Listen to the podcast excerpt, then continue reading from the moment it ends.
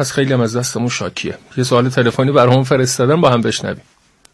سلام عرض می‌کنم. من از کرج زنگ می‌زنم. مقدار درباره زمان جاهلیت از مثلا زیارتشون زن زنخواشون ما که کتابی نمی‌تونم پیدا کنم. برای ما یه سه دقیقه برای ما تعریف کنن. این بار پنجمی من زنگ می‌زنم. جواب چرا نمی‌دید ممنونم برنامه من دارم گوش میدم. خداحافظ. خیلی متشکرم از شما دوست عزیز شنونده و عذرخواهی می‌کنیم از اینکه تا کنون چند بار برای ما سوال فرستادید ولی نتونستیم در برنامه پاسخگو باشیم. سوالات زیاده و این عذر ما رو بپذیرید.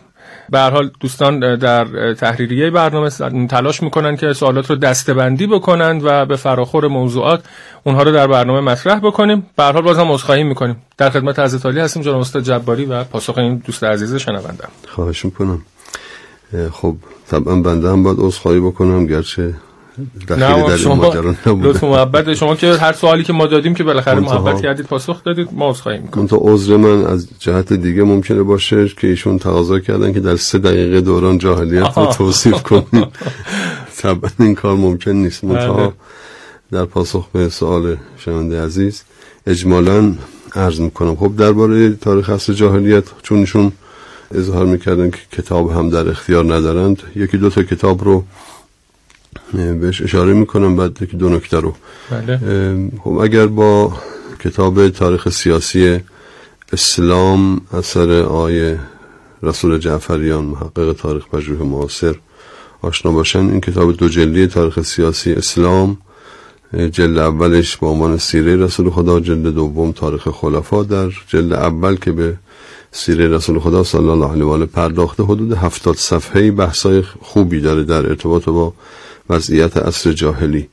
یا کتاب دیگری هست از خانم دکتر انسیه خزعلی. بله. این, این رو انشارات امیر کبیر چاپ کرده با عنوان تصویر عصر جاهلی در قرآن کریم. اونجا هم به خصوص با تکیه بر آیات بحثای خوبی رو در ارتباط با عصر جاهلی مطرح کرده. البته خب کسانی که بیشتر اهل تحقیق و مطالعه و اینها هستن کتاب های مفصل حالا همون کتاب المفصل فی تاریخ العرب قبل الاسلام که مرحوم دکتر جواد علی اهل عراق و استاد شیعی اهل عراق. خب سالها قبل این کتاب رو بیش از ده جلد هست این کتاب و مفصل ترین کتاب در ارتباط با تاریخ عرب جاهلی است که خب نظیر نداره. یعنی این استاد شیعی خب انصافا زحمات زیادی در ارتباط با تاریخ اصل جاهلی کشیدند و نکات و ظرافی رو. ترجمه نشده. چرا؟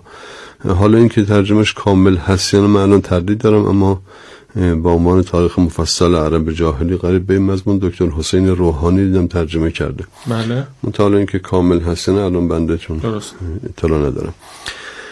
ارز کنم که اما اجمالا در ارتباط با عرب جاهلی خب هم آیات متعدد هست قرآن کریم فراوان متعرض شده بر تعریض به خلق و خوی جاهلی و اصلا در چهار آیه در قرآن کریم وصف الجاهلیه آمده. ظن الجاهلیه حکم الجاهلیه تبرج الجاهلیه حمیت الجاهلیه اینا بر حال ویژگی های مختلف عرب جاهلی است. البته وقتی میگیم عرب جاهلی منظوری نیست که جاهلیت رو منحصر به جزیرت العرب بکنیم بلکه کل جهان دچار جاهلیت بود. و به تعبیر المؤمنین جاهلیت جهلا یعنی اوج جاهلیت بله. فرا گرفته بود چه در عربستان چه در ایران چه در روم چه در هند چه در چین در افریقا اینو به حال نمودهای فرهنگ جاهلی فراوان وجود داشت اونم در ابعاد مختلف فردی اجتماعی سیاسی و ارز می‌کنم که زیست محیطی امثال اینها و خب امیر المؤمنین سلام الله علیه در جاهای از نهج و بلاغه توصیف های خوبی در ارتباط با اصر جاهلی داره. یکی از اونها هم خطبه 26 نهج البلاغه است که امیر المؤمنین در اونجا اشاره می‌کند که ان الله بعث محمد صلی الله علیه و آله خداوند متعال پیامبر رو مبعوث کرد و انتم معشر العرب خطاب به افراد می‌کند که اینها بر عربیت هم چه بسا افتخار می‌کردن حضرت گویا می‌خواد بفرماد که عربیت چندان افتخار نداره شما این چنین بودید و به یمن رسول خدا صلی الله علیه و آله شما یک تعالی پیدا کردید. شما به حال کسانی بودید که بت میپرستیدید و منیخون بین حجارت خوش و حیات سم زیستگاهتون بین سنگلاخ ها بود غذاتون غذاهای ناملائم و غیر مطبوع بود. آب و تشربون الکدر آبهای کدر می نوشیدید الاسنام فیکم منصوبه و الآثام بکن معصوبه. بتها در میان شما دائر بود و بر بسرا منصوب بود در میان شما و گناهان به پیشانی شما بسته بود. و اوصافی از این دست را امیر المؤمن سلام الله در خطبه 26 که البته چند سطری در نهج بلاغه. بله. در اونجا اشاره فرمودن شنونده عزیز شون بحث ازدواج هاشون اینها اشاره کردن. اجمالا عرض می‌کنم که در کتب مفصل درباره وضعیت ازدواج در عصر جاهلی یک به حال گزارش های خیلی تأصف باری آمده که خب جاهلیت امروزی بشر روی اون جاهلیت رو سفید کرده. واقعا عرض می‌کنم درباره عرب جاهلی و اینها چیزهایی خب آمده اما امروز دیگه واقعا بشر به تاخت داره به سمت جاهلیت عجیبی پیش میره ده دوازده گونه ازدواج برای عرب جاهلی ذکر کردن که زبان شرم دارد از بیان اونها دو سه گونش فقط مشروع بوده که اسلام امضا کردین ازدواج نکاح البعوله یا نکاح الصداق هم ازدواجی که با مهریه به صورت شرعی. انجام می‌گرفت و به طبع تعالیم انبیاء پیشین عرب جاهلی هم خب اونو داشتن. نکاح المتعه داشتن ازدواج موقت داشتن و نکاح الاماع داشتن. همون ازدواج با کنیزن این دو سگونه رو قرآن کریم هم تأیید کرده. در اوائل سوره مبارکه مؤمنون فمن ابتغى براء ذلك فاولئك هم العادون. قبل فرمود الا على ازواجهم او ما ملكت ايمانهم اون رو استثناء می‌کنه قرآن کریم.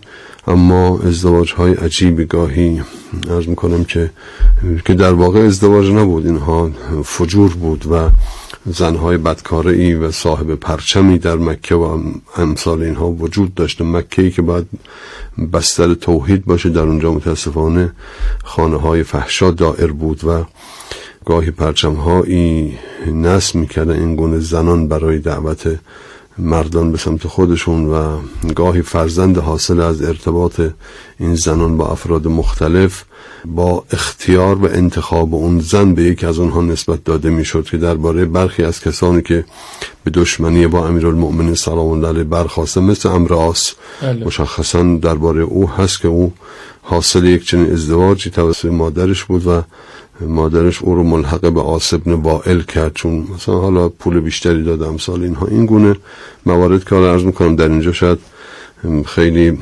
قادر نیستیم که به تفصیل اونها رو بیان بکنیم.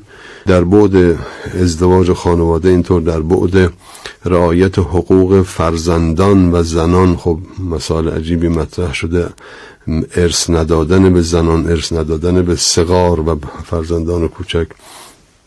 از کنم که و نوع نگاه سخیفی که نسبت به زنان داشتن در عصر جاهلی بحث زنده به گور کردن دختران و قتل اولاد خب وجود داشته در عصر جاهلی این تصریح قرآن هست. بله. شوم نگری آر نگری نسبت به دختران در جاهلیت وجود داشته. جدای از قتل دختران قتل فرزندان گاهی بوده از ترس گرسنگی یا به خاطر گرسنگی چون در قرآن هر دو تعبیر آمده.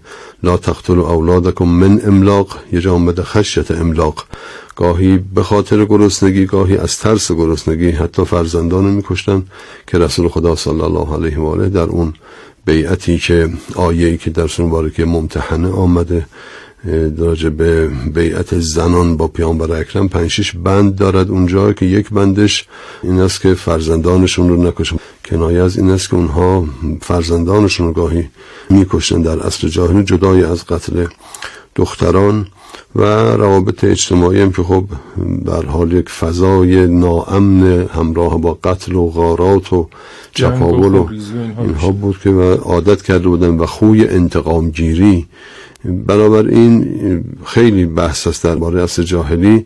رابطهشون با خدا. حالا بحث زیارت هم برادر عزیز مطرح کردن. بعد نیست به اینم یه اشاره بکنم. وضعیت عبادی عرب جاهلی هم خیلی وضعیت عجیبی بوده. عبادات داشتند. اما عبادتی که از کانال بت باید میگذشت از کانال این ارباب یا ربهایی که تراشیده بودن به عنوان واسطه بین خودشون و خدا از اون کانال میگذشت. مسئله اجرام پرستی در جاهلیت رواج داشت.